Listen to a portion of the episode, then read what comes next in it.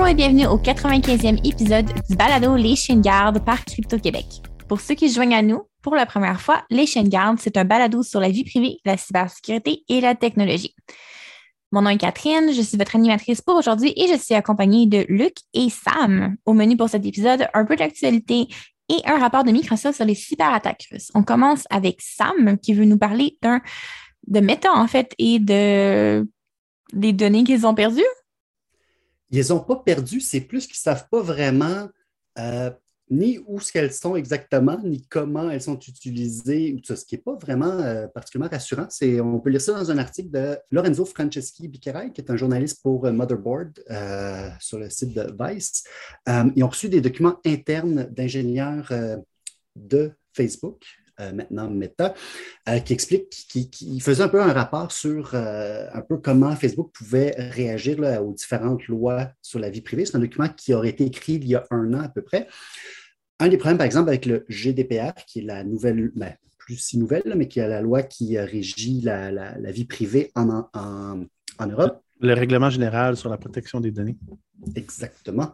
Donc, c'est que pour chaque collecte d'informations, tu dois avoir une raison et tu ne peux utiliser cette donnée-là que pour cette raison-là. Tu ne peux pas après dire, euh, ben, je te demande ton numéro de téléphone pour raison A et ensuite je fais d'autres choses. Un exemple, par exemple, euh, Facebook avant prenait par exemple ton numéro de téléphone comme étant un pour le facteur, le deuxième facteur d'authentification, puis servait de ce numéro de téléphone-là pour voir si tu connaissais des amis. Mais ça, avec le GDPR, c'est illégal. Ils n'ont pas le droit de faire mm-hmm. ça.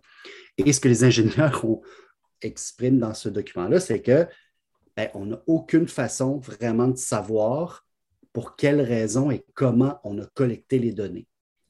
Euh, l'exemple qu'il donne, qui est quand même un peu freak, c'est de dire que imaginez que les données d'une personne sont dans un encrier, dans une bouteille d'encre. Donc, tu as toutes sortes d'informations là-dedans, et que tu prends cette, cette encre-là, tu la verses dans un lac, puis après ça, le GDPR te demande de ramasser l'encre dans le lac pour la remettre dans la bouteille.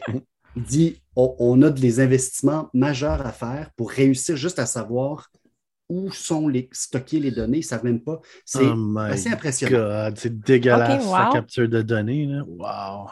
Mais c'était pas un peu le même problème je dis peut-être n'importe quoi avec Cambridge Analytica où est-ce qu'il disait qu'il ne savait pas comment il avait collecté les données, puis c'était via des, applications qui se connectaient à Facebook, puis qui pouvaient accéder les données. Puis là, ben, Facebook était comme oups, on ne sait pas qu'est-ce qu'ils ont collecté exactement.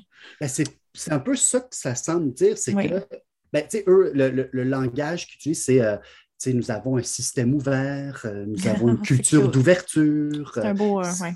Peer spin. ouais. C'est ça. Mais c'est ça. Donc, en gros, c'est ça, les données sont un peu partout. Il n'y a pas vraiment d'utilisation rattachée à la donnée, donc légalement, euh, c'est très difficile. Euh, après ça, de pouvoir dire, nous allons utiliser la donnée X pour un usage Y et seulement ça, parce qu'ils ne sont pas capables de, mettre ça en application en ce moment avec la façon dont leur infrastructure de données, elle est, euh, elle est bâtie. Ça, c'est l'enjeu avec toute la big data. La réalité, c'est qu'il n'y a tellement pas eu de limite qui a été imposée aux entreprises pour la, collecte de mégadonnées, mettons, qu'ils se sont mis à collecter tout ce qu'ils pouvaient, tout, tout, tout, tout, puis ils ont perdu le contrôle complet. Je pense notamment à certains manufacturiers, grands manufacturiers de produits intelligents, des télévisions, ce genre de choses-là, euh, dans les télévisions, euh, vos, télévisions intelligentes, il y a des apps que vous pouvez installer sur les stores de ces, de ces compagnies-là. Mm-hmm. Puis euh, les télévisions à Star, ben, il y en a qui ont des micros, il y en a qui ont des caméras, ce genre de choses-là. Puis écoute, j'ai parlé à du monde dans ce milieu-là, puis il me, il me, disait, genre, Luc, si tu savais toutes les données qu'on peut capturer là, à travers ces applications-là, ça fait aucun de sens. Genre, c'est le fucking Far West. Les données qui, qui, qui, fuitent, qui rentrent de partout dans le système, puis euh, ils mhm. finissent par plus trop savoir qu'est-ce qu'ils doivent faire avec ça, puis euh, où c'est que c'est, où c'est que c'est rendu. Euh, puis les gens, ce qu'ils ne savent pas non plus, c'est que quand tu vas sur, mettons, sur Facebook et compagnie, c'est pas juste non plus les renseignements personnels qui sont capturés, là, c'est aussi toutes tes habitudes de navigation, les mhm. choses que tu vas écrire, ta souris elle va aller, combien de temps tu vas passer de temps sur un certain truc. Tout ça, ça fait partie des mégadonnées qui sont capturées. Là, fait que c'est rapidement, là, tu peux perdre le contrôle. Ben, tu vois, c'est drôle parce que dernièrement, je ne sais pas si vous écoutez Last Week Tonight avec John Oliver, mais il y avait eu une émission spéciale justement, puis le thème c'était les data brokers. Puis euh, justement, John Oliver expliquait euh, comment est-ce que justement tous ces sites-là collectent avec les cookies, les habitudes d'usage, puis à quel point c'était possible après d'acheter des bases de données, les désanonymiser avec juste assez de données, euh, puis de faire de, l'hyper-targeting qui au final venait un peu le concept d'anonymisation des données. Puis pour prouver son point, puis un peu tordre le bras au gouvernement pour mettre des règles, il a mis un piège en place. Dans le fond, il a, créé, il a acheté des bases de données, il a targeté autour d'un building du gouvernement pour capturer des gens qui sont propriétaires au gouvernement, qui sont des messieurs de plus de 45 ans, etc. Euh, puis il a fait des faux sites, dont euh, un qui était comme une, une fanfiction euh, coquine impliquant un, membre du gouvernement, un site, un pop-up qui advertisait ça. Puis dans le fond, c'est qu'une fois que la personne clique, là, ces données sont capturées parce qu'il y a des cookies supplémentaires qui sont téléchargés à partir du tracking qu'il a fait. puis il a fait un genre de grand piège comme ça avec des trucs super gênants un peu comme ça. Puis l'émission concluait un peu où est-ce qu'il était comme ha ha ha, passer une loi parce que je devrais définitivement pas avoir ces données-là sur vous, tu sais. euh, c'est super intéressant comme façon de le représenter. En tout cas, si jamais euh, il y a des, des, gens qui écoutent qui sont comme curieux de voir un peu le, comment le détail, en fait, l'explication de John Oliver sur comment cette collecte de données-là se faisait est excellente. Mm-hmm. Ça démontrait justement à quel point c'est impossible de, de un, contrôler. Là, en tant qu'individu, on peut on peut pratiquement pas s'anonymiser en ligne une fois qu'on est rendu dans ce genre de processus-là, à quel point ces compagnies-là sont super invasives mm-hmm. dans leur collecte de données, puis comment après ils se les vendent entre eux autres pour bâtir des bases de données, puis se les entrecroiser ensemble, tout. C'est vraiment intéressant. Bref. Je, suis content que tu parles de ça, Catherine, en fait, parce que Crypto-Québec a été approché par des médias, je ne veux pas nommer personne, euh, justement pour des articles spécifiques sur euh, les data brokers au Québec. Mm-hmm. Puis on a été, euh, on a été interviewé là-dessus. Fait que j'espère que l'article va sortir bientôt, mais ça parle justement de ça parce que c'est pas seulement une réalité américaine aussi, c'est une réalité québécoise. Puis il y a des grosses compagnies québécoises, canadiennes qui font dans le data brokering. Puis euh, c'est dégueulasse les données qui sont utilisées. Puis tu sais, c'est drôle parce que ces données-là sont utilisées par plein d'entreprises, même les entreprises médias, les entreprises marketing. Ils vont utiliser les données de ces data brokers-là, puis, puis ils les utilisent sans trop réfléchir comme par design. Parce que le jour où ils se mettent à réfléchir sur genre, hey, ces données-là, ils viennent d'où? Généralement, ils commencent à trouver ça vraiment trash. Fait que euh, c'est très intéressant, puis j'ai bien hâte que les articles sortent. Euh, on pourra en reparler dans un futur podcast. Euh. Je pense que ça va, peut-être foutre un peu la main, en tout cas, on l'espère un peu. Un peu, j'espère. Ça serait... C'est parce qu'il faut, faut, mettre des lois en place. Là, ça ben c'est juste dégueulasse. Les données sont capturées partout. Ça, c'est dégueulasse. Oui, oui, puis tu sais, même, euh, même les trucs de pop-up où est-ce qu'on comme accepter les cookies ou pas, on s'entend que c'est fait pour que ce soit facile de juste accepter toutes les cookies. Mm-hmm. C'est beaucoup difficile d'aller cliquer sur bon, ok, aller choisir ce que je veux pas, ce que je veux, comme ce que je veux. Ça devient, c'est fait par défaut, le UX il est fait pour t'inciter à juste cliquer, oui, oui, je veux juste lire l'article, ben prendre mes cookies, tu sais. Puis euh, c'est comme, même, même en étant sensibilisé, des fois, c'est tentant de ne pas se tracasser puis de cliquer, on est pressé, etc. Tu sais, c'est pas fait pour. Mm-hmm que l'usager soit, euh, que ça ne simplifie pas la, tâche, en fait. C'est fait pour être plus complexe, il faut qu'il y ait plus de parce que c'est. Même des cookies, tu sais, qui, qui sait au Québec, c'est quoi un cookie? je veux dire, juste ça, c'est un bon exemple. Euh, beaucoup mm-hmm. des gens, ils sont pas capables de faire les différences entre les cookies de session, euh, les différents genres de cookies qui existent. Il n'y a pas de loi spécifique. En Europe, il y en a une, je pense, c'est justement, il appelle la loi sur les cookies ou quelque chose de genre. Puis, euh, mais il n'y en a pas ici. tu sais. puis logiquement, les gens, je pense pas qu'ils savent c'est quoi vraiment un cookie. Pour avoir traîné dans un centre d'appel de soutien technique, je te confirme qu'il n'y a pas grand monde qui a ben, de savoir c'est quoi des cookies. c'est ça. Fait que là, on a, déjà là, on a un bon indice sur les gros problèmes qu'on a. C'est euh, mhm. l'éducation puis les lois. Fait que, ouais. En tout cas. Bon, on travaille sur l'éducation, hein? Ouais. C'est déjà ça. Oui, oui, c'est ça. On est là pour ça. Mais, euh, tu sais, on, on a besoin d'aide. Oui, mais je pense que l'enjeu, c'est vraiment que c'est tellement lucratif, justement, ces données-là, mm-hmm. que puis les gens qui sont dans les gouvernements, etc., ceux qui auraient les moyens de faire des lois pour protéger profitent probablement d'une part ou d'autre ah de ces données-là, mm-hmm. ne serait-ce que pour leur campagne. Leur campagne électorale. Eh, peut-être qu'on doit juste se changer de milieu puis qu'on doit aller de l'autre bord. Peut-être qu'on doit joindre le côté obscur des données. Puis, euh, tu rêves d'être un millionnaire euh, sur le vol de transat puis de. Faire le party. Donc, pour conclure notre sujet de données, euh, Luc, ton prochain sujet, euh, tu veux nous parler d'Ottawa qui veut protéger l'économie? Mais oui, justement, parlant de, parlant de lois qui doivent être mises en place, Il y a un document qui circulait justement euh, dans différents milieux de la société civile au cours euh, du printemps. Euh, qui provenait d'Ottawa, en fait, parce qu'Ottawa, dans le fond, ce qu'ils cherche, c'est à trouver des moyens pour empêcher les adversaires hostiles à exploiter les secteurs technologiquement avancés du pays. on peut comprendre d'où ça vient, ce besoin-là. C'est sûr que le, conflit, la guerre en Ukraine, la guerre russe en Ukraine n'aide pas parce qu'on sait que, bon, la première chose que que tu vises euh, euh, quand tu es un pays puis tu veux attaquer un autre pays, puis où les alliés de ce pays-là, c'est des, infrastructures critiques, des infrastructures euh, essentielles, puis ça donne mm-hmm. que le milieu financier, notamment, puis différents milieux sont, sont, des systèmes critiques, des infrastructures critiques. Puis on l'a vu pendant le COVID en plus aussi, les acteurs étrangers tentaient d'attaquer le milieu de la recherche, le milieu pharmaceutique, pour essayer de voler des renseignements sur des, des vaccins, puis ce genre de choses-là. Euh, donc, euh, donc c'est ça, il, a ça de, pitcher plusieurs différentes idées pour voir comment ils pourraient protéger le milieu de, de, la recherche, puis le milieu des, technologies plus avancées.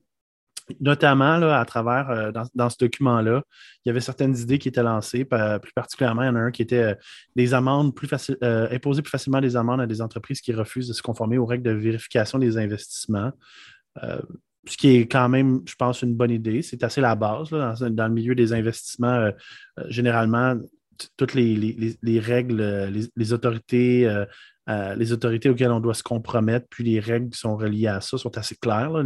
La conformité en matière de sécurité de l'information est assez claire. Les entreprises devraient évidemment suivre ça.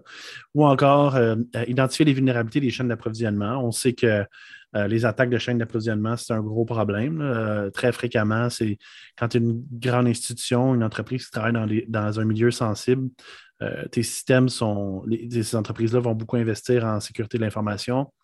Leur périmètre externe, puis même leur périmètre interne vont souvent être bien sécurisés. Puis le plus gros enjeu, c'est souvent leurs fournisseurs qui ne suivent pas les meilleures pratiques ou qui n'ont pas les budgets ou qui n'ont pas l'argent à investir en sécurité de l'information.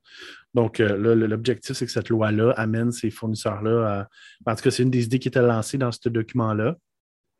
Euh, puis dans le document, il, y a aussi des choses qui sont peut-être des surprises pour certaines personnes, mais qui ne sont pas des surprises pour nous. Là. Ils disent des acteurs étrangers et des acteurs, des, États étrangers, des acteurs non, étatiques tentent d'acquérir des moyens technologiques ou des formes de partenariats commerciaux qui peuvent mettre en danger la sécurité nationale et la prospérité à long terme de euh, l'économie. C'est un peu comme. Je suis un peu surpris que ça sort encore. Je dire, ce n'est pas une nouvelle, mais il me semble que ça, ça fait quand même longtemps qu'on en parle. Notamment, il parle de la Chine puis de la Russie, euh, sans aucune surprise, qui sont comme des, adversaires euh, naturels, je dirais, du Canada euh, fait qu'il en parle notamment là-dedans. Puis, euh, euh, il y a un autre truc. fait que ce document-là devrait être. Ils vont, ils vont faire une version sommaire des conclusions qui. En fait, des, une fois que le document a, circulé, ils ont reçu des, recommandations, des commentaires, puis ils vont faire circuler le sommaire de ces commentaires-là. ils vont le rendre public. Puis, pour le mettre en place, mettre en place les grandes lignes directrices de ça, euh, dans le dernier budget, donc le gouvernement a lancé l'an dernier les lignes directrices en matière de sécurité nationale pour les partenariats de recherche. On comprend là, que ça comporte tous les, milieux, euh, les partenariats de recherche et les endroits où c'est plus haute technologie. Justement, ça fait partie de cette stratégie-là que le gouvernement met en place. Euh, ils disent ils ont prévu un budget de 159,6 millions à compter de 2022-2023, puis 33,4 millions par la suite pour les mettre en œuvre. Ça, ça, fait un total de 190 millions, 194, 93 millions. Pour mettre en œuvre à travers le Canada, honnêtement, c'est pas particulièrement impressionnant comme budget. Euh, je ne sais pas trop comment ils vont réussir à atteindre leurs objectifs parce que c'est vraiment pas beaucoup d'argent. Puis euh, c'est un peu dommage parce que la vérité, c'est que le Canada, c'est ce qu'on appelle le low-hanging fruit euh, du, des Five Eyes et le low-hanging fruit de, l'Ouest. En gros, c'est la, on est la proie la plus vulnérable avec, euh, qui représente une porte d'entrée importante pour euh, l'Occident.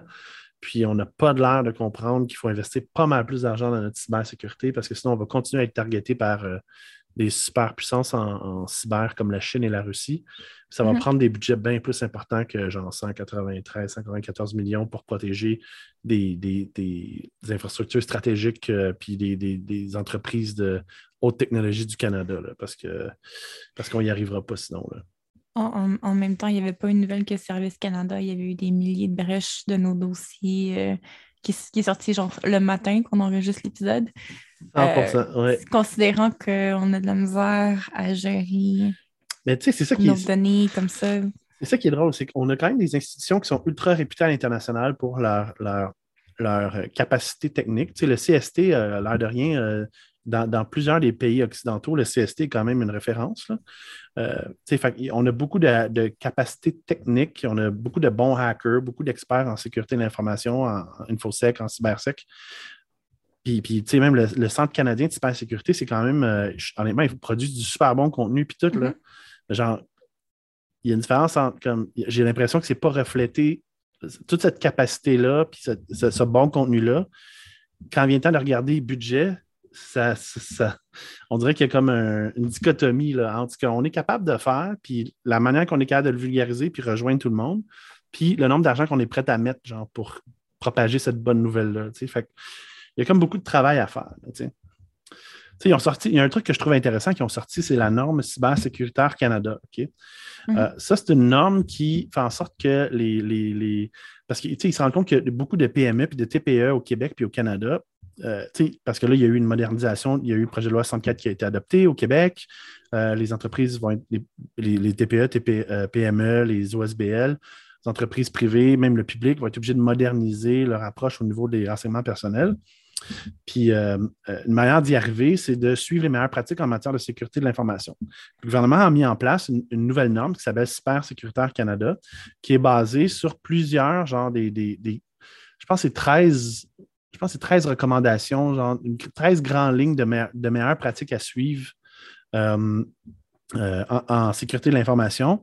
Puis tu peux, dans le fond, te faire certifier Cyber Sécuritaire Canada. En ce moment, je pense qu'il y a trois entreprises au Canada qui peuvent certifier. C'est tout des certifiés. C'est juste anglais. qu'il n'y en a pas encore qui le font en français. Mais il reste que ça, coûte quand même quelques milliers de dollars. là. Fait que c'est. Ça reste, je pense, c'est 15-20 000 ou peut-être plus, je ne sais plus, mais ça reste quand même pas nécessairement accessible pour toutes les TPE du Québec, puis les OSBL, puis etc. Fait y a du travail à faire vraiment à ce niveau-là. là. Mais au moins, ils ont essayé ça. J'aimerais ça voir le Québec sortir une norme similaire, euh, puis qui serait plus accessible, puis que, tu sais, Crypto-Québec, on pourrait devenir certifié Cybersécuritaire Québec. Dis ça Mhm. comme ça, là. si jamais il y a quelqu'un au ministère de, de la cybersécurité du numérique qui nous écoute, euh, euh, wink wink, appelez-nous, on va vous aider à travailler là-dessus. On se bon terre. ah! Parlant de, de changements à apporter, faisons une, un lien vers le prochain article. Donc, 600 millions pour la transformation numérique pour notre réseau de santé. Sam? Ben ça, justement, euh, un endroit où on n'a pas de misère à pitcher de l'argent, c'est euh, pour euh, la transformation numérique du réseau de la santé. Euh, c'est. L'argent qu'on a dit pitcher dans ce c'est un puissant fond.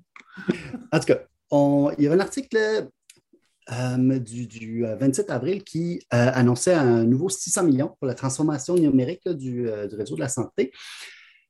Puis, ce qui est intéressant, c'est pas tant la nouvelle que toutes les choses dans cette nouvelle-là qu'il va falloir surveiller dans les prochaines, Mhm. prochaines semaines et prochains mois. On se rappelle que quand euh, le ministre de la Santé, euh, Christian Dubé, avait parlé de ça au tout début, euh, une- un de ses désirs, c'était la capacité de pouvoir justement euh, valoriser les données, si on utilise le terme du ministre à ce moment-là. Donc, comment profiter de ces données.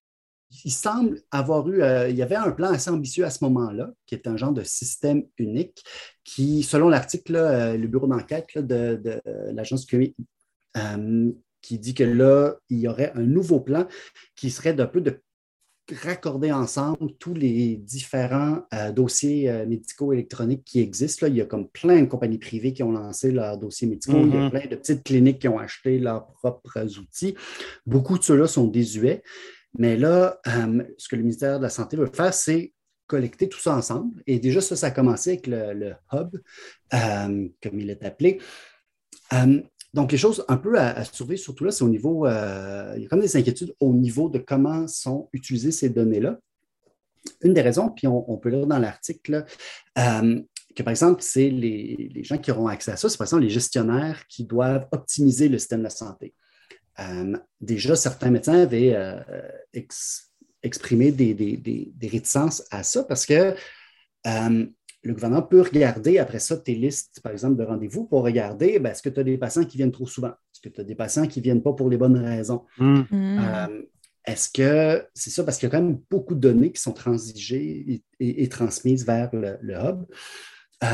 Un autre calcul qui pourrait être fait, c'est ce qu'on appelle le calcul de l'assiduité. L'assiduité sur papier, c'est un super beau principe. L'idée, c'est que si tu es un médecin de famille, ben, on aimerait ça que tu ailles voir ton médecin de famille, que ton médecin de famille soit disponible pour te voir quand tu es malade. Donc, un médecin de famille qui voit ses patients et que ses patients ne vont pas ailleurs, mais il y a un bon taux d'assiduité. Euh, si, par exemple, ces patients appellent et disent Tu as un rendez-vous dans deux ans et demi, ah shit, il faut que j'aille à l'urgence, ben là, ça fait baisser ton taux d'assiduité. C'est sûr que si, euh, je sais pas, tu te fais frapper par un autobus, ben là, on va l'accepter, on va dire c'est correct. Donc, selon le niveau d'urgence, euh, ça va pénaliser plus ou moins le taux d'assiduité du médecin. Euh, ce qu'on, quand tu arrives à l'urgence. J'ai ça, ça, ça, fait partie du KPIisation de la société. Là. Ouais, c'est vraiment ça. Fait que, si tu vas à l'urgence pour un, un niveau d'urgence 4 ou 5, ben, à ce moment-là, on se dit Hey, tu aurais dû voir ton docteur. Si tu es venu là, c'est probablement parce que ton docteur avait votre place, donc on va lui taper dessus.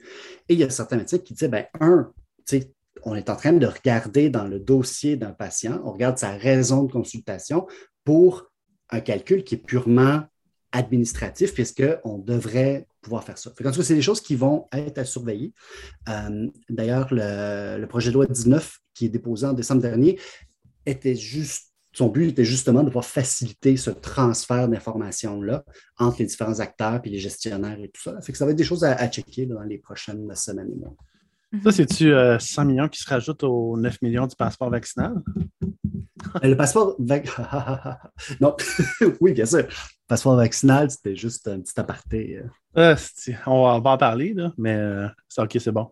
C'est cool. ça, fait, ça fait 609 millions.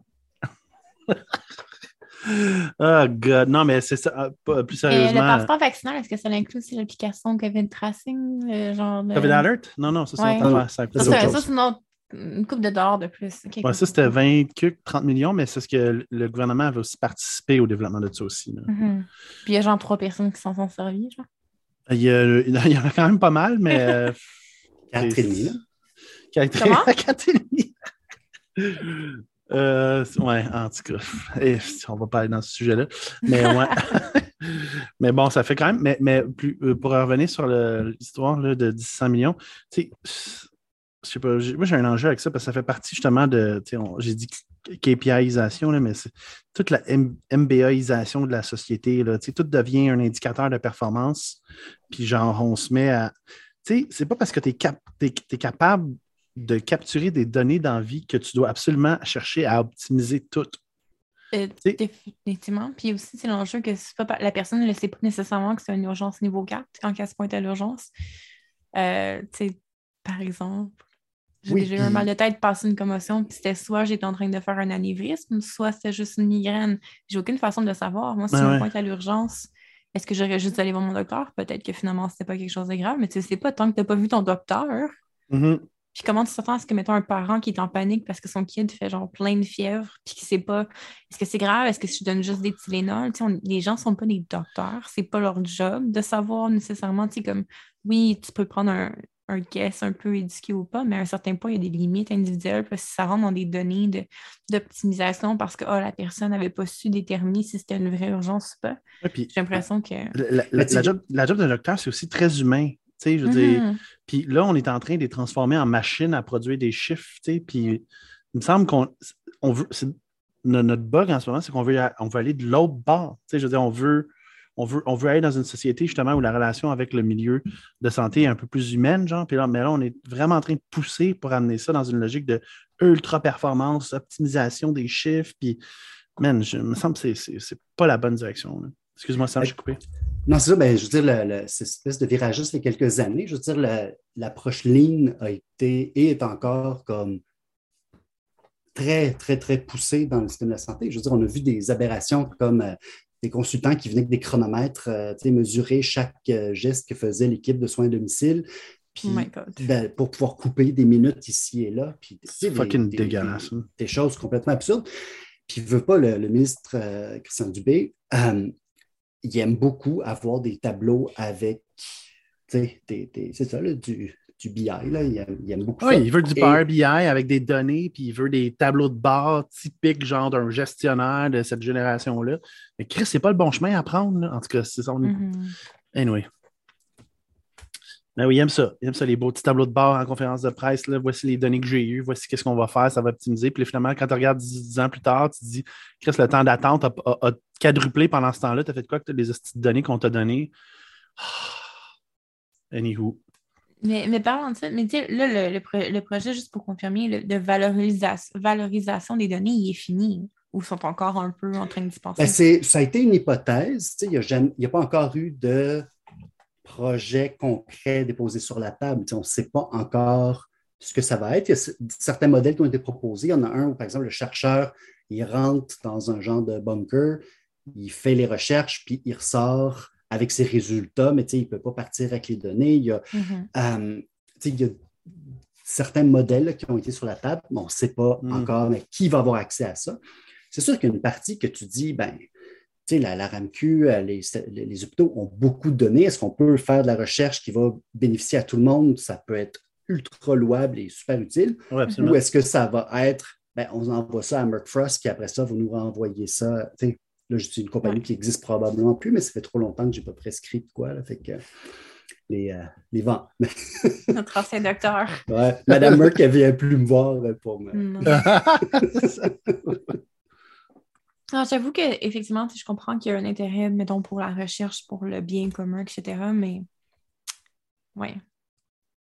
Pour faire un lien justement avec notre prochain sujet, le concept de justement qu'est-ce qu'on fait avec les données une fois qu'ils sont perdus, qu'est-ce qui arrive dans le cas de données de santé qui seraient perdues, est-ce qu'elles sont perdues pour toujours, qu'est-ce qui arrive. C'est un peu inquiétant. Mhm. Et c'est un peu ce que Lincoln.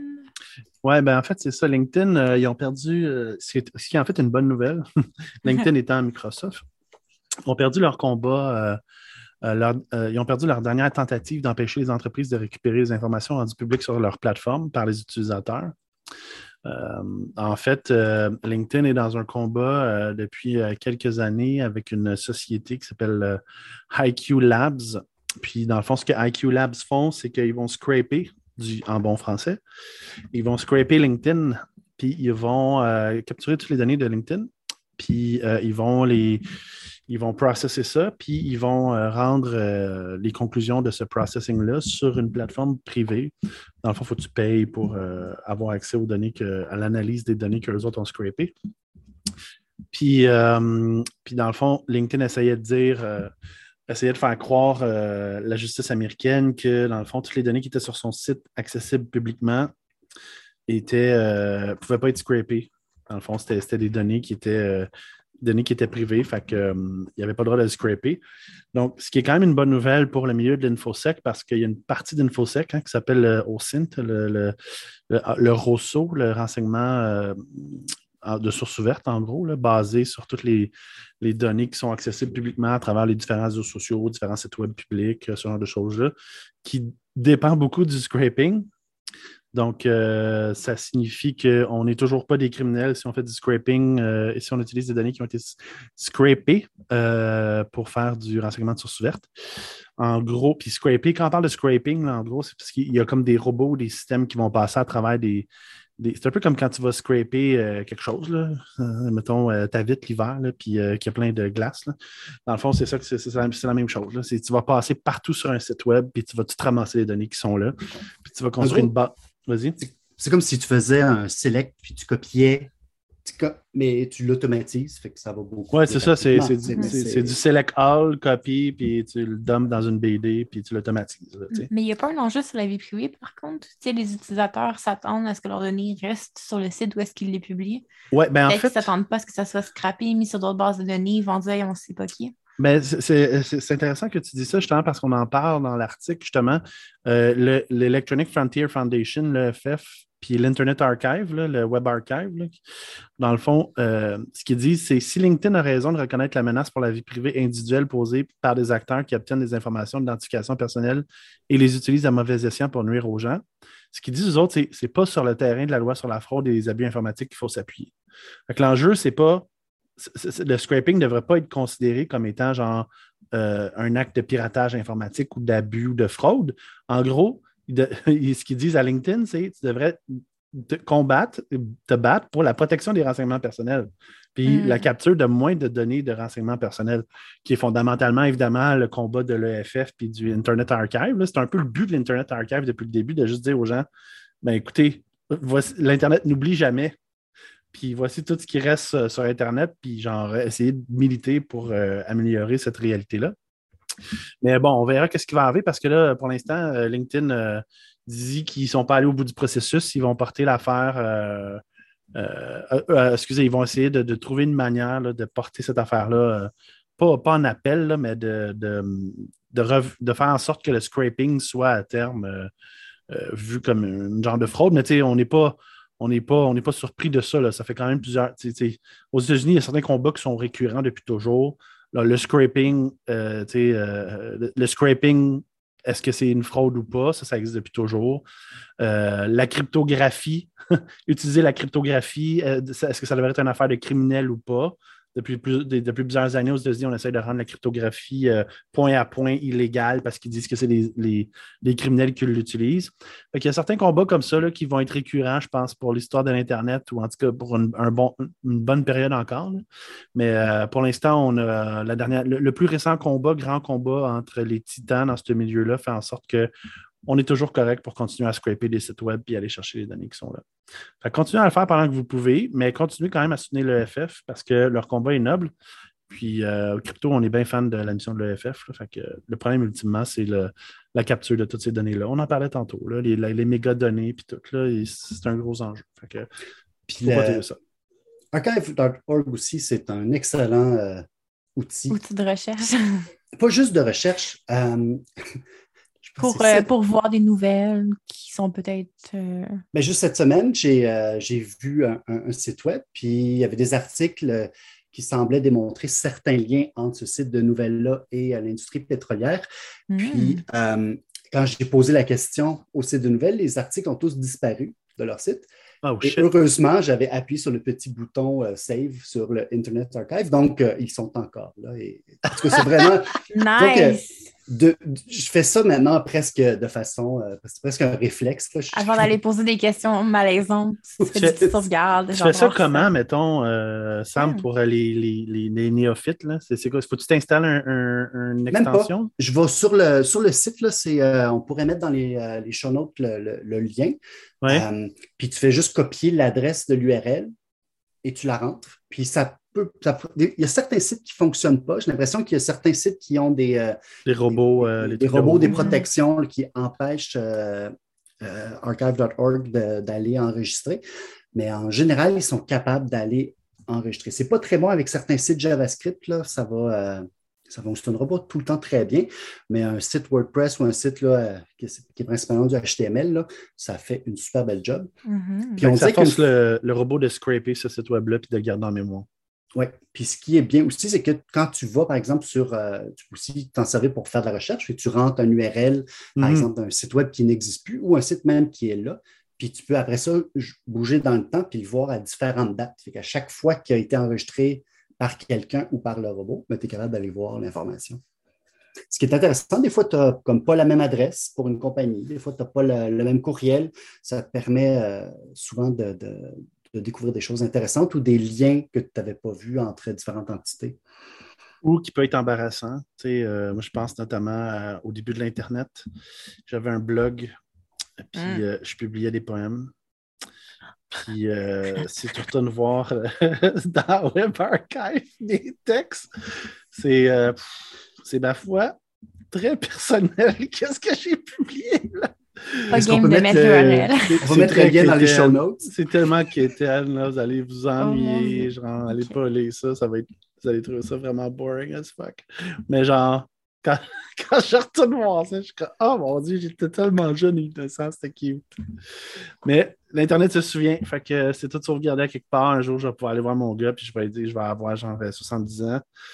Euh, je vais aller voir mon gars ou mon petit gars, puis je vais lui dire, Tiens, ça c'est tout ce que ton, ton grand-père a écrit quand il avait genre 20 ans. Puis euh, Imagine les jeunes qui ont l'Internet comme ça, qui enregistrent tout depuis qu'ils ont genre 8 c'est- c'est sûr, c'est Je sûr. voudrais pas que l'Internet se souvienne des niaiseries que j'écrivais dans mon Ah. journal intime quand j'avais genre 10 ans. genre. Ah, c'est terrible, c'est vraiment terrible. oh my god. Ouais. Fait que le droit à l'oubli, notre. euh, Ouais, ça, ça devrait être aussi euh, c'est intéressant parce que ultimement, c'est ça, hein, ce que ça soulève, c'est le droit à Mhm. l'oubli. Définitivement. Euh, ouais. Surtout, euh, là, on peut rentrer dans les concepts de cancel culture qui sont comme rétroactifs. Ou est-ce que ce que tu as dit il y a genre 15 ans, Mhm. dans un contexte autre, peut être mal repris? 100%. Ça, c'est un autre. Ça, ça euh, va, ça va revenir, je pense. euh, ben, on va voir, est-ce que la société va s'adapter à ça? C'est-à-dire, est-ce que la, la société va s'adapter au fait qu'il y a plein de gens qui ont dit des choses avant qu'ils se rendent compte? Ah ben, avant d'être des adultes, des, des adultes avec un cerveau développé. Oui, ou juste que savoir que l'Internet se souvenait, tu sais, genre Mhm. que. euh, ou est-ce que ça va toujours venir contre nous autres? Puis là, si ça vient toujours contre nous autres, ben c'est sûr qu'il va avoir des besoins avec le droit à l'oubli, puis toutes ces Mhm. choses-là, parce que je pense que c'était Jean-Philippe Descarimathieu, justement, qui s'amusait, euh, euh, le cofondateur de Crypto-Québec, qui s'amusait toujours à chaque fois à sortir la photo d'un des candidats de la CAC qui faisait caca, là, euh, qui était pris de lui. Puis le gars, c'était un nouveau candidat, puis euh, à chaque fois, il, lui sortait. JP s'amusait. JP est troll, là, il aime beaucoup troller, fait qu'il sortait la photo du gars en train de. que, que l'Internet se souvenait de lui qui avait été pris pendant qu'il faisait caca. Fait que ça, ça a comme. En tout cas, ça aurait dû être un wake-up call pour la CAQ qu'il faudrait soutenir le droit à l'oubli en pensant, là, mais bon. Définitivement. mais mais il y a ça aussi parce que notre image publique est peu protégée. Fait que n'importe quelle image prise de nous en public Mhm.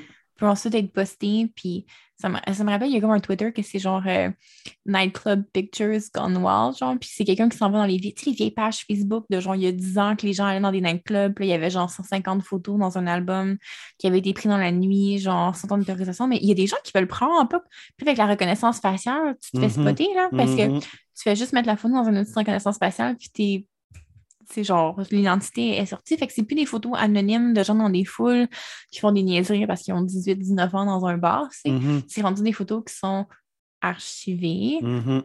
Et Tu peux te faire reconnaître avec un outil de reconnaissance faciale. Puis comme c'est creepy là, quand on y pense. Ouais, Des- puis les caméras des, des cellulaires sont rendues vraiment Ouais. avancées. Là. Fait que, tu sais, on peut aller dans de la reconnaissance faciale relativement fa- facilement. là. Puis les algorithmes de reconnaissance faciale sont de plus en plus avancés. Là. Fait que. Bref, le ciel est en feu. C'est pas mal la, la je morale sortir de. de chez moi. Je vais rester. euh, Reste chez vous. Je vais fermer les, les rideaux puis je sors plus. Mm. C'est. Ouh, OK. Euh, on finit ça sur un sujet léger, I guess. Euh, euh, OK. Un rapport qui euh, des, des cyberattaques euh, un an avant l'invasion de l'Ukraine de la Russie, OK? Fait que c'était. Eh oui, ce ne serait pas un podcast de Crypto-Québec si on ne parlait pas euh, De la Russie? Faut, faut qu'on parle un peu de la Russie. Je suis tanné, je suis tellement tanné. On peut pas à quel- un autre pays, je, je sais pas, le Bénin, genre. Ben, il y avait la de- Biélorussie qu'on parlait beaucoup à un certain point aussi. Ouais, Oui, les mais vous m'avez dit d'arrêter. Que... Non, Non, j'ai on pas dit d'arrêter. On adore ça. J'ai souligné qu'il revenait souvent. J'ai pas dit que c'était une mauvaise chose. Mais non, j'adorais ça, les cyberpartisans. Je trouvais ça tellement intéressant. je trouvais ça super cool. Prochain bon, podcast, on en reparle. Ouais. OK. Fait que, mais ça, je, je voulais en parler parce qu'aujourd'hui, euh, Kim Zetter a euh, publié euh, un nouvel article sur son infolettre. D'ailleurs, si vous nous écoutez en ce moment, je vous suggère de faire pause, d'aller sur Substack et de vous inscrire à l'infolettre de Kim Zetter. Kim Zetter, c'est une journaliste qui est aussi l'auteur du livre Countdown to Zero Day sur euh, Mm. Stuxnet, le malware qui a un peu détruit le programme nucléaire iranien. Euh,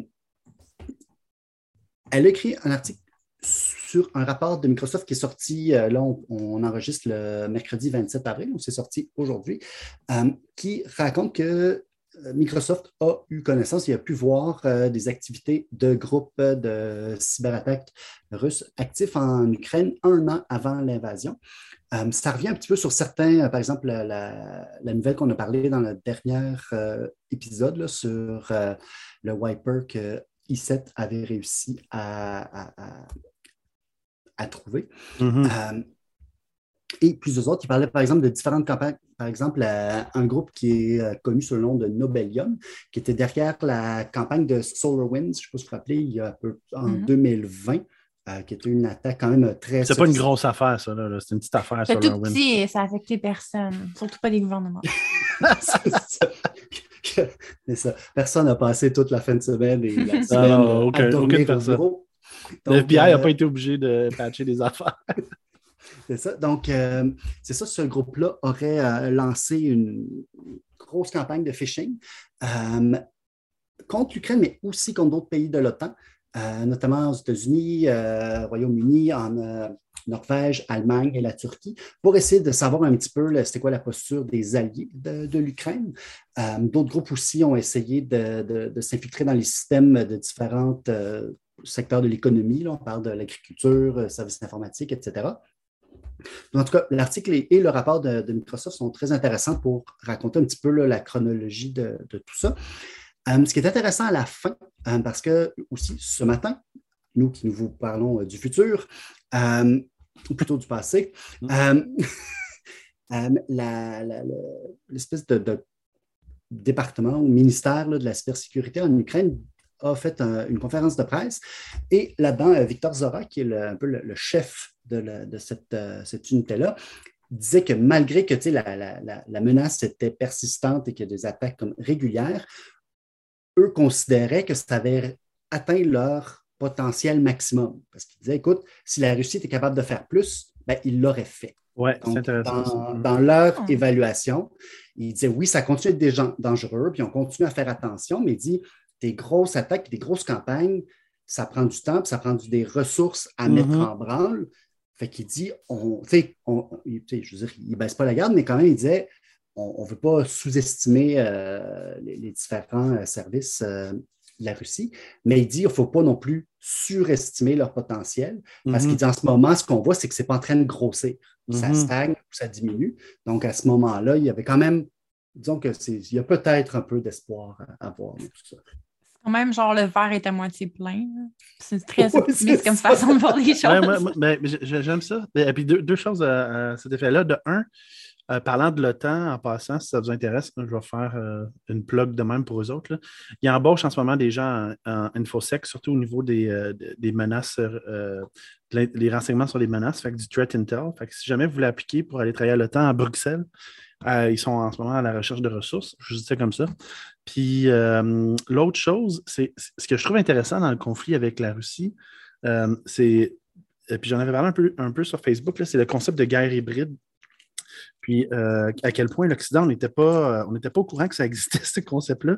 Puis tu sais, l'Ukraine, euh, la Finlande, euh, la Lituanie, la, Lettonie et compagnie, ils ont toutes des, ont toutes des, des, académies ou des institutions spécialisées en guerre hybride. Puis la guerre hybride, c'est genre ce qui inclut notamment la stratégie militaire, mais surtout beaucoup la stratégie communicationnelle, puis la stratégie cyber. Puis une des raisons pourquoi on a pensé longtemps l'Occident que, genre, si la Russie attaquait l'Ukraine, l'Ukraine était faite, mm-hmm. euh, c'est parce que l'Ukraine ne communiquait pas vraiment là-dessus. On pensait qu'ils n'étaient pas préparés. Mais la réalité, c'est qu'eux autres, ils ont, développé depuis comme une dizaine, quinzaine d'années, une vingtaine d'années peut-être même, euh, une, compréhension des méthodes d'attaque de guerre hybride russe, communicationnelle, cyber et compagnie. Puis, justement, une des stratégies, c'était on ferme nos yeux. On fait comme si on n'est pas mm. prêt, genre. Parce que la Russie, elle, elle va elle va comme surestimer ses capacités, puis elle va sous-estimer nos capacités.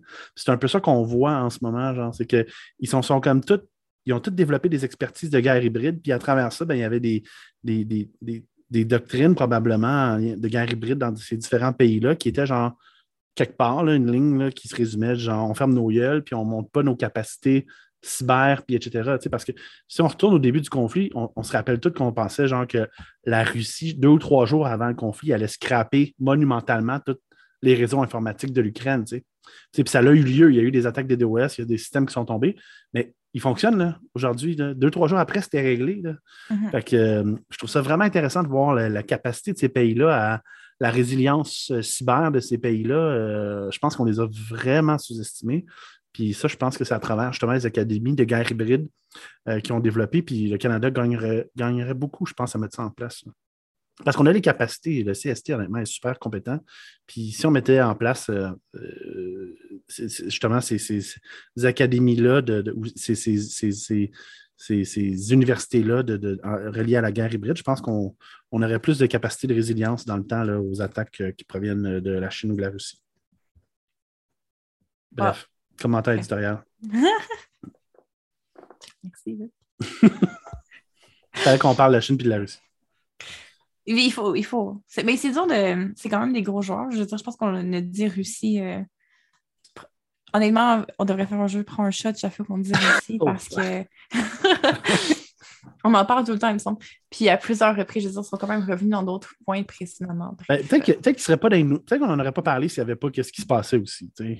Pense que. Je pense que la Chine, je la voyais plus comme une, plus comme une menace. Mais là, la Russie est comme. Oui, peut-être, mm. j'avoue. Parce qu'on en est quand même parlé plus haut, donc on parlait des, sécurités nationales. Euh, C'est pas mal ce qui conclut notre épisode aujourd'hui. Donc, un grand merci euh, à Luc, Samuel Bergeron et Sam Harper pour l'animation des réseaux sociaux. Fanny Tan pour le montage de nos podcasts, Bonhomme pour l'identité graphique, Fanny Provencher, Electric Light et à tous ceux qui travaillent dans l'ombre. On se revoit dans deux semaines.